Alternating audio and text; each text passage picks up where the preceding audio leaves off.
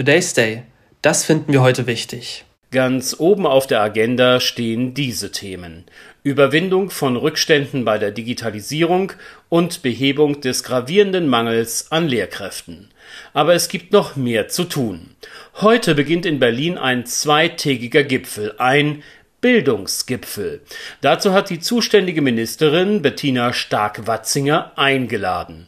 Es treffen sich Experten und Fachleute. Leider haben aber nur zwei von 16 der zuständigen Minister aus den Bundesländern ihr Kommen zugesagt. Das macht, da Bildung vornehmlich Ländersache ist, den Austausch und die Verständigung nicht einfacher. Lehrer werden gesucht und die Länder werben schon eine Weile um sie. Sei es direkt, indem sie, wie zum Beispiel Mecklenburg-Vorpommern, dafür Werbekampagnen starten.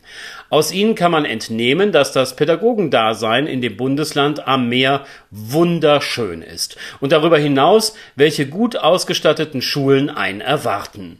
Auch Lebenszeitverbeamtung, gute Bezahlung oder mögliche Zuschläge bleiben nicht unerwähnt. Ein anderes Bundesland, ein vollkommen anderes Vorgehen, das auch für Irritation und Ärger sorgte. Im Februar lockte Bayern mit einer Umzugskostenpauschale und zusätzlich mit einer Regionalprämie von 3000 Euro, wenn man sich für eine Schule in einem weniger attraktiven Teil des Freistaates entscheidet.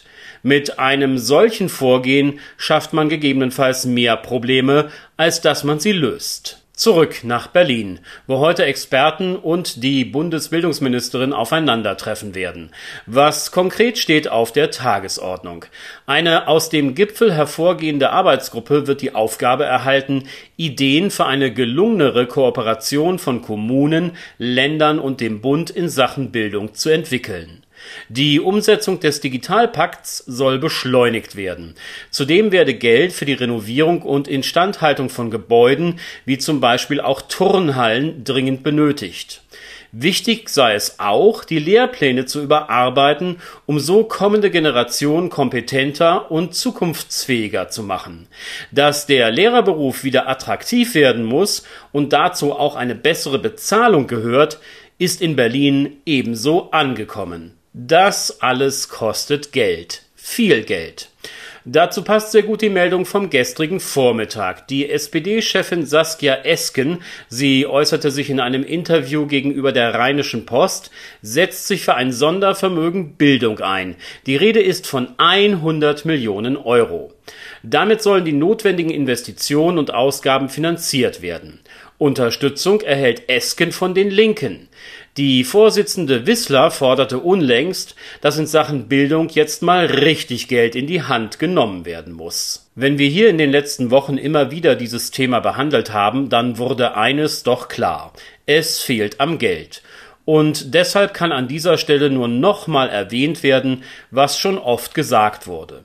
Wenn unser Land, unsere Gesellschaft zukunftsfähig werden soll, dann müssen wir für Schulen und Ausbildung Geld bereitstellen. Könnte man sich darauf einigen, wäre ein entscheidender Schritt in die richtige Richtung getan. Was dann konkret mit den Finanzmitteln unternommen wird, wie man das Bildungswesen modernisiert, auf welche Art und Weise Inhalte anzupassen sind und vieles mehr, muss alsbald besprochen und entschieden werden. Wünschenswert wäre hier ein einheitliches Vorgehen. Vielleicht sollte man alsbald ein Folgetreffen ins Auge fassen, dann mit allen Kultusministern. Today's Day, ein Projekt von netkiosk.digital.